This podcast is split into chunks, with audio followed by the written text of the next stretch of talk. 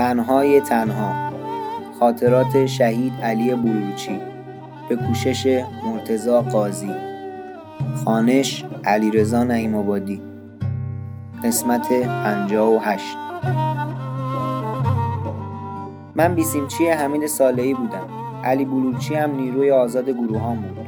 دو تا از بچه های خیابان توس هم به اسم احمد خانی و نوید اسماعیل زاده از نیروهای آزاد گروهان بودند. مسئول قبلی گروهان آقای سیدی بود و حمید بعد از آقای سیدی مسئولیت گرفت. احمد خانی و اسماعیل زاده از گروهان قبلی مانده بودند.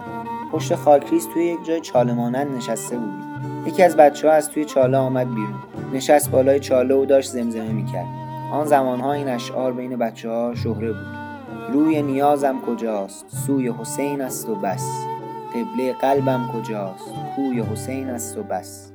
توی چاله من و منصور کازمی و علی بلوچی با فشار تنگ هم نشسته بودیم. به ما گفتن حرکت کنیم.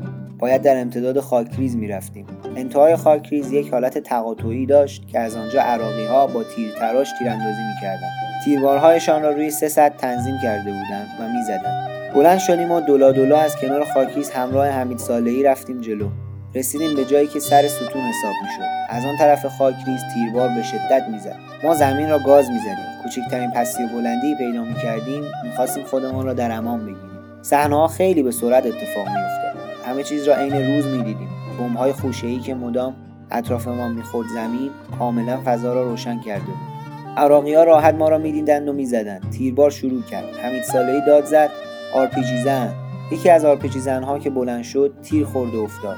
غضنفری مسئول دست آرپیجی را برداشت رفت سمت بیرون که از کنار تیربار را بزند. ما داشتیم نگاه می‌کردیم. خاطرم نیست که موفق شد شلیک کند یا نه.